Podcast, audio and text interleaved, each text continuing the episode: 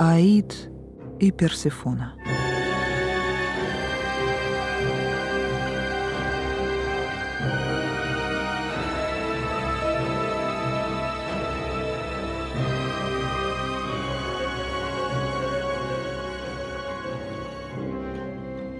Аид покидает темное царство так редко. Солнечный свет и аромат цветов не может его удивить и обрадовать. Он с равнодушием смотрит на все живое. Но красота природы бессильна перед женскими чарами. Все изменилось, когда Аид увидел дочь Зевса и Деметры, юную Персефону. Ради нее он был готов вернуться на поверхность земли вновь. В тот день, затаив дыхание, покровитель мрака наблюдал за движениями прекрасной девы, которая собирала цветы. Не в силах совладать с собой, он подхватил Персефону и унес в подземное царство.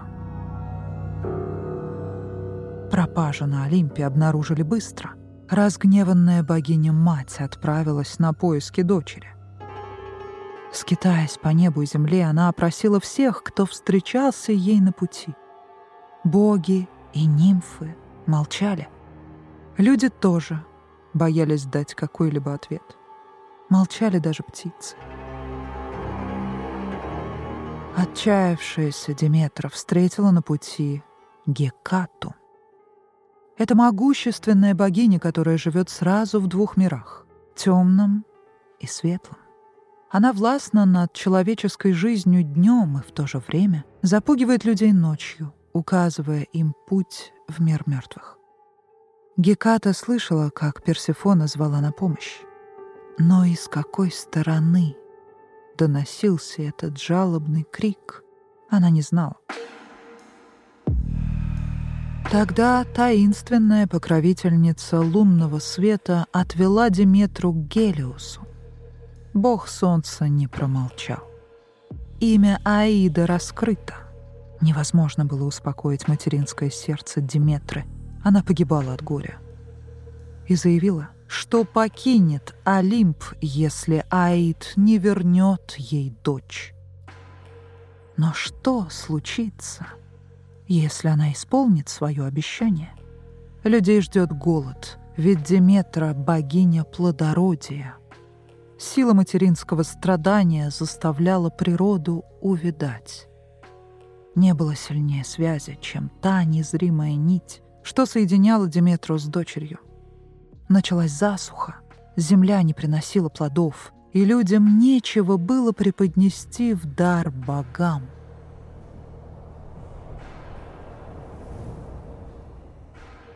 Тем временем Зевс не мог найти себе места.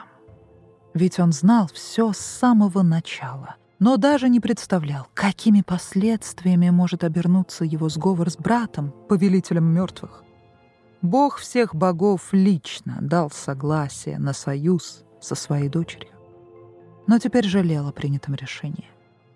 Громовержец отправил вестника Гермеса к Аиду. Тот попытался уговорить владыку подземелья пойти на уступки. Он убеждал темного властелина в том, что если все люди погибнут от голода, то и богам незачем будет существовать. Повелитель тьмы согласился вернуть Персефону, но только на его условиях. Есть одно правило, которое нельзя нарушать.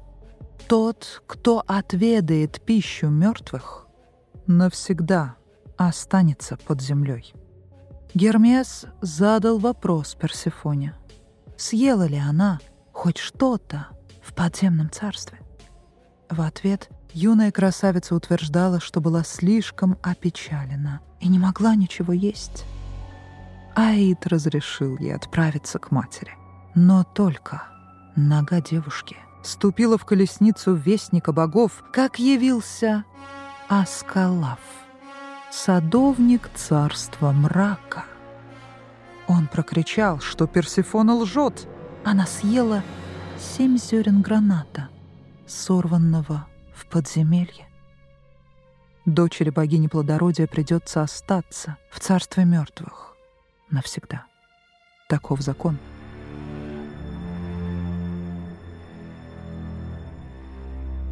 Деметра сходила с ума и была готова заморить голодом смертных. Она осыпала землю проклятиями, превратив ее в пустыню, а заодно и доносчика Аскалафа превратила в отвергнутую птицу. Ему отныне суждено было жить в обличии Филина. Зевс опечален. Он созвал Олимпийский совет, на котором было решено, что Персефона будет проводить треть года в подземном царстве и две трети наверху, с матерью. С тех пор в месяцы, когда мать и дочь в разлуке, на земле ничего не цветет. Все ждут прихода весны. Все ждут Персефону.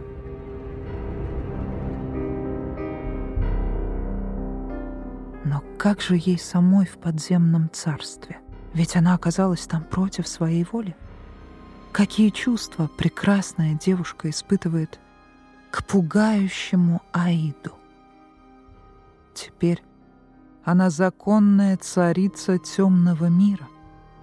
Персефона молода и красива, при этом будто заточена под землей, обречена на вечные муки. Хотя ведь и судьбу Аида решил жребий. Поэтому в паре царит полное взаимопонимание. Когда повелитель тьмы находится вдали от любимой Персефоны, он адски тоскует и вновь погружается в свои мрачные мысли. Его, как и прежде, боятся, но, кажется, напрасно.